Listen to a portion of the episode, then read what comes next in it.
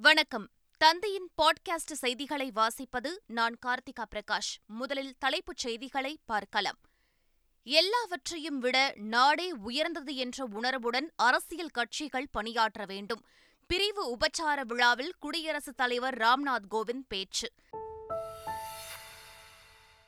சர்வதேச chess olympiad போட்டிக்கு முன் இன்று நடக்கிறது பயிற்சி ஆட்டம் இணையதள பக்கத்தில் நேரலையாக ஒளிபரப்பு செய்ய ஏற்பாடு. அதிமுகவில் இருந்து நீக்கப்பட்ட நிர்வாகிகளுக்கு மீண்டும் பொறுப்பு. ஓ. பன்னீர்செல்வம் அதிரடி நடவடிக்கை.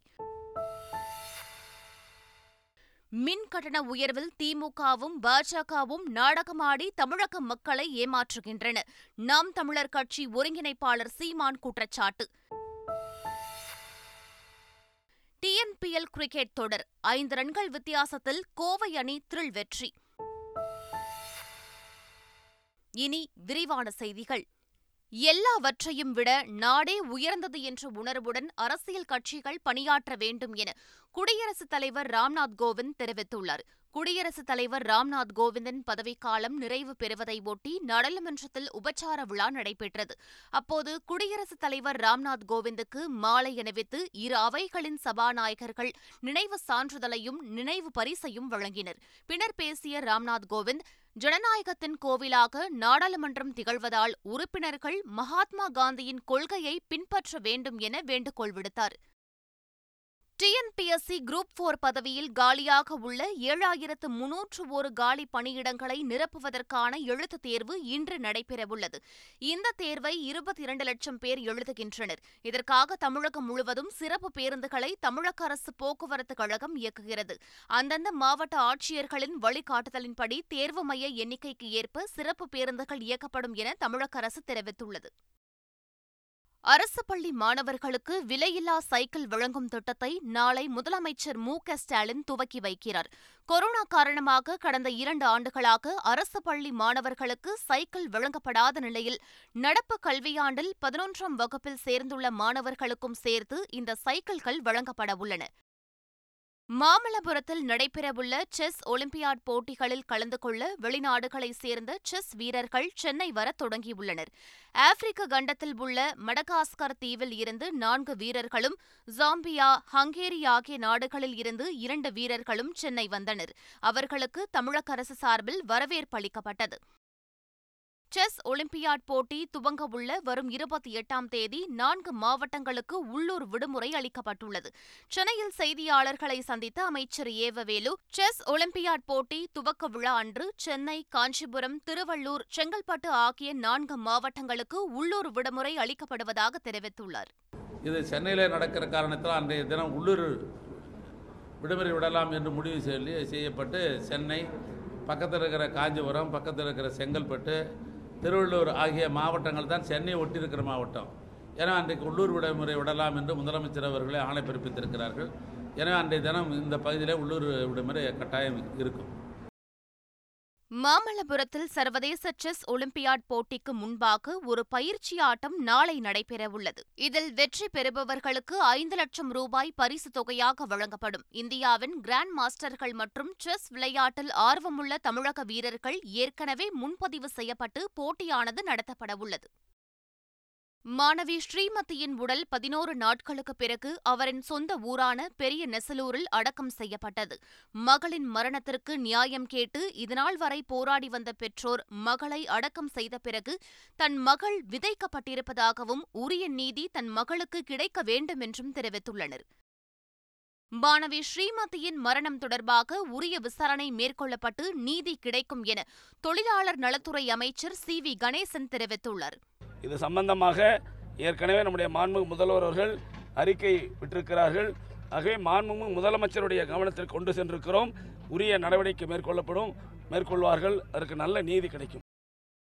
வன்முறை நடந்த கள்ளக்குறிச்சி பள்ளியில் படித்த மாணவர்களில் ஒன்பது முதல் பனிரெண்டாம் வகுப்பு வரையிலான மாணவர்களுக்கு அடுத்த வாரத்தில் வகுப்புகள் தொடங்கப்படும் என்று அமைச்சர் அன்பில் மகேஷ் பொய்யாமொழி தெரிவித்துள்ளார். இதற்கான ஏற்பாடுகள் குறித்து மாவட்ட ஆட்சியர் மற்றும் பள்ளி கல்வித்துறை முதன்மை செயலாளருடன் பேசியிருப்பதாகவும் அவர் கூறியுள்ளார்.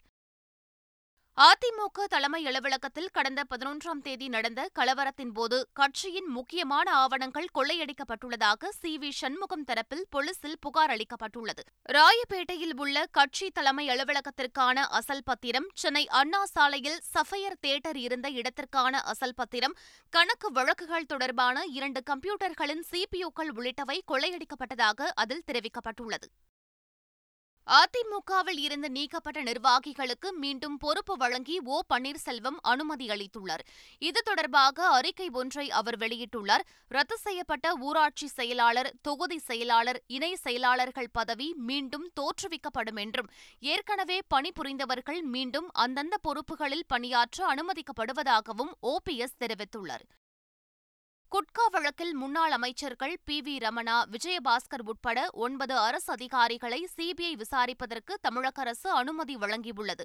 குட்கா வழக்கில் பதினோரு அரசு அதிகாரிகளிடம் விசாரணை நடத்த தமிழக உள்துறை அமைச்சகத்தின் அனுமதி கோரி சிபிஐ கடிதம் எழுதியிருந்தது. இந்த கடிதத்தை பரிசீலனை செய்த தமிழக உள்துறை செயலாளர் முன்னாள் வணிக வரித்துறை அமைச்சர் பி. வி. ரமணா முன்னாள் வணிக வரித்துறை துணை ஆணையர்கள் குறிஞ்சி செல்வன் கணேசன் உள்ளிட்ட பதினோரு பேரிடம் விசாரணை நடத்த அனுமதி வழங்கியுள்ளது கூறியுள்ளார். சிறப்பாக செயல்பட்டு வரும் மாநில அரசை கண்டித்து பாஜக தலைவர் அண்ணாமலை போராட்டம் நடத்துவது சிறுபிள்ளைத்தனமாக இருக்கிறது என தமிழக காங்கிரஸ் தலைவர் கே எஸ் அழகிரி தெரிவித்துள்ளார். சென்னையில் செய்தியாளர்களை சந்தித்தவர் இதனை தெரிவித்தார்.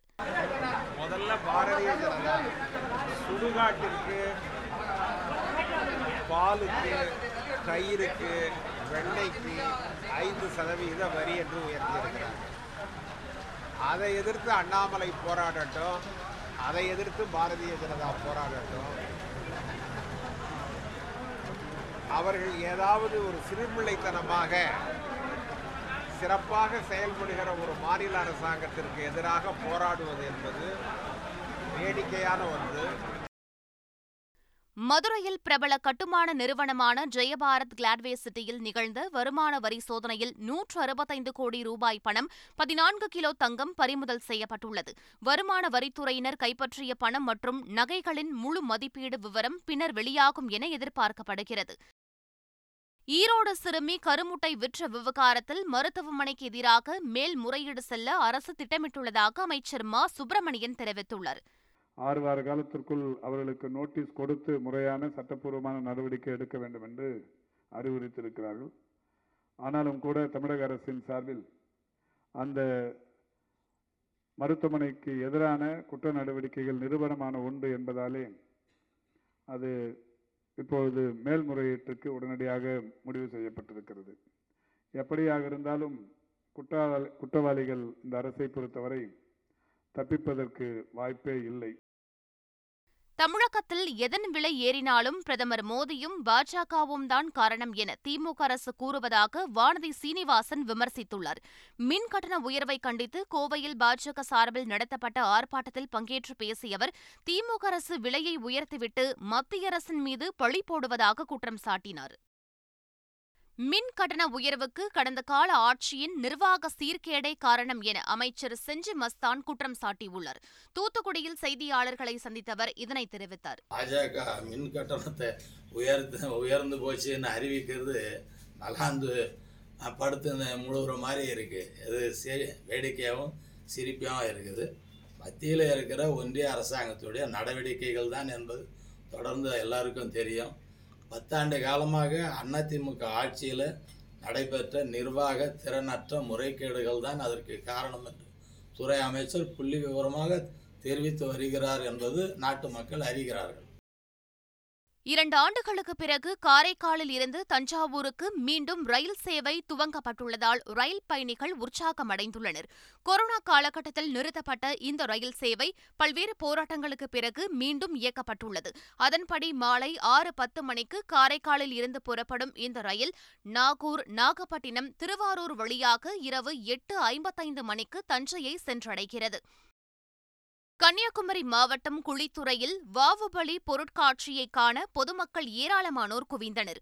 குழித்துறை நகராட்சி நிர்வாகம் சார்பில் தாமிரபரணி ஆற்றின் கரைவோரம் வாவுபலி பொருட்காட்சி நடைபெற்று வருகிறது. இதில் குழந்தைகளுக்கான விளையாட்டு உபகரணங்கள் ராட்டினம் மரணக்கிணறு உள்ளிட்ட பொழுதுபோக்கு அம்சங்கள் காட்சிப்படுத்தப்பட்டுள்ளன.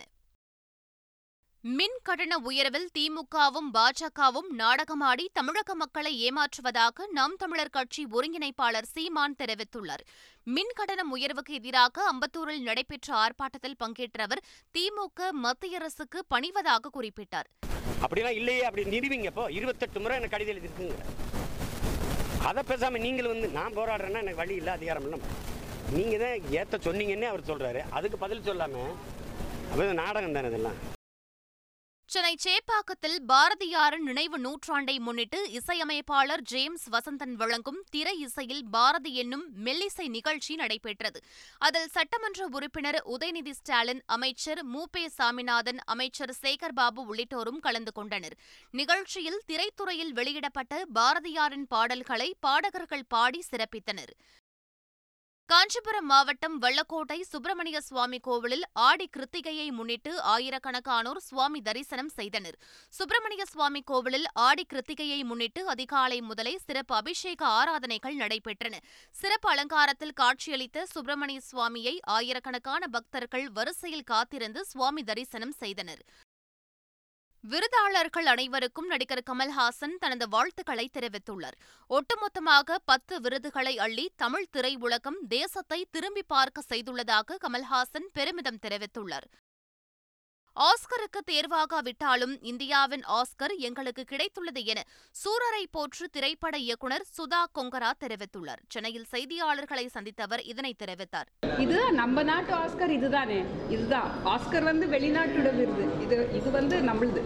So this is bigger to me than any Oscar Kumbakonam மகாமக குளத்தை தூய்மைப்படுத்தும் பணியை எம்எல்ஏ அன்பழகன் தொடங்கி வைத்தார். பிரசித்தி பெற்ற மகாமக குளத்தில் தேங்கி கிடக்கும் குப்பைகளை அகற்ற வேண்டும் என பொதுமக்கள் கோரிக்கை விடுத்தனர். இதனை அறிந்த கும்பகோணம் தொகுதி எம்எல்ஏ அன்பழகன் குளத்தில் உள்ள குப்பைகள் பிளாஸ்டிக் கழிவுகளை தூய்மைப்படுத்தும் பணியை தொடங்கி வைத்தார். மேற்கு வங்கத்தில் பள்ளி பணியாளர் தேர்வாணையத்தில் நடந்த ஊழல் தொடர்பாக அமைச்சர் பார்த்தா சாட்டர்ஜி கைது செய்யப்பட்டுள்ளார். முன்னாள் கல்வித்துறை அமைச்சரும் தற்போதைய தொழில்துறை அமைச்சருமான பார்த்தா சாட்டர்ஜி தற்போதைய கல்வித்துறை அமைச்சர் பிரகாஷ் அதிகாரி உள்ளிட்டோருடன் தொடர்புடைய பதிமூன்று இடங்களில் அமலாக்கத்துறையினர் சோதனையை தொடங்கினர். இரண்டு நாட்கள் நடைபெற்ற சோதனையில் இருபது கோடி ரூபாய் பணம் பறிமுதல் செய்யப்பட்டுள்ளது. இந்நிலையில் பார்த்தா சாட்டர்ஜியை அமலாக்கத்துறை கைது செய்து விசாரணை மேற்கொண்டு வருகின்றனர். அசாம் மேகாலயா நாகாலாந்து மணிப்பூர் உள்ளிட்ட மாநிலங்களுக்கு ஐந்து நாட்களுக்கு கனமழை எச்சரிக்கையை இந்திய வானிலை ஆய்வு மையம் அறிவித்துள்ளது. அதன்படி அசாமின் கவுஹாத்தியில் கொட்டி தீர்த்த மழையால் சாலைகளிலும் குடியிருப்புகளிலும் தண்ணீர் தேங்கியது. மழைநீரில் குப்பைகளும் கழிவுகளும் தேங்கி நின்றதால் மக்கள் கடும் சிரமத்திற்கு ஆளாகினர். இலங்கையில் அறுபது லட்சம் பேர் அடுத்த வேளை உணவுக்கு நிச்சயமற்ற சூழலில் உள்ளனர் என அந்நாட்டின் ஐநா உலக உணவு அமைப்பு தெரிவித்துள்ளது. இலங்கைக்கான ஐநாவின் உலக உணவு அமைப்பு இயக்குநர் அப்துர் ரஹீம் சித்திக் செய்தியாளர்களை சந்தித்தார். அப்போது சுதந்திரம் பெற்றதில் இருந்து இதுவரை இல்லாத வகையில் இலங்கை பொருளாதாரம் தற்போது உணவு நெருக்கடியில் சிக்கி மோசமடைந்துள்ளதாக கூறினார். எரிபொருட்களை பதுக்குபவர்களுக்கு எதிராக துரித நடவடிக்கை எடுக்குமாறு இலங்கை அதிபர் ரணில் விக்ரமசிங்கு அதிகாரிகளுக்கு உத்தரவிட்டுள்ளார். மீன்பிடி சுற்றுலா மற்றும் விவசாய துறைகளுக்கு போக்குவரத்து சபை டிப்போக்கள் மற்றும் ராணுவ முகாம்களில் இருந்து எரிபொருளை விநியோகிக்குமாறு அவர் அறிவுறுத்தினார். குரங்கம்மை பரவலை பொது சுகாதார அவசர நிலையாக உலக சுகாதார நிறுவனம் அறிவித்துள்ளது. எழுபத்தைந்து நாடுகளில் பதினாறாயிரத்திற்கும் மேற்பட்டோருக்கு குரங்கம்மை பாதிப்பு ஏற்பட்டுள்ளதாகவும் ஐந்து பேர் உயிரிழந்துள்ளதாகவும் உலக சுகாதார அமைப்பின் தலைவர் டெட்ரஸ் தெரிவித்தார். இதனால் பொது சுகாதார அவசர நிலையை அறிவிப்பதாக உலக சுகாதார நிறுவனத்தின் தலைவர் குறிப்பிட்டுள்ளார். டிஎன்பிஎல் கிரிக்கெட் தொடரில் ஐந்து ரன்கள் வித்தியாசத்தில் கோவை அணி த்ரில் வெற்றி பெற்றது. சேலம் வாழப்பாடியில் நடைபெற்ற இருபத்தாறாவது லீக் ஆட்டத்தில் கோவை நெல்லை அணிகள் மோதின. முதலில் பேட்டிங் செய்த கோவை அணி இருபது ஓவர்கள் முடிவில் நான்கு விக்கெட் இழப்பிற்கு நூற்று எழுபத்தி ஏழு ரன்கள் எடுத்தது. இதையடுத்து நூற்று எழுபத்தெட்டு ரன்கள் எடுத்தால் வெற்றி என்ற இலக்குடன் களம் இறங்கிய நெல்லை அணி இருபது ஓவர்களில் ஒன்பது விக்கெட்டுகளை இழந்து நூற்று எழுபத்தி இரண்டு ரன்கள் எடுத்தது. மீண்டும் தலைப்புச் செய்திகள்.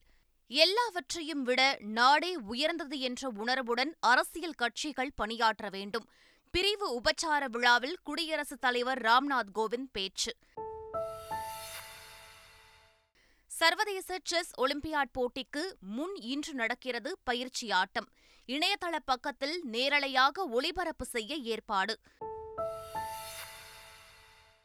அதிமுகவில் இருந்து நீக்கப்பட்ட நிர்வாகிகளுக்கு மீண்டும் பொறுப்பு. ஓ. பன்னீர்செல்வம் அதிரடி நடவடிக்கை. மின் கட்டண உயர்வில் திமுகவும் பாஜகவும் நாடகமாடி தமிழக மக்களை ஏமாற்றுகின்றன நாம் தமிழர் கட்சி ஒருங்கிணைப்பாளர் சீமான் குற்றச்சாட்டு.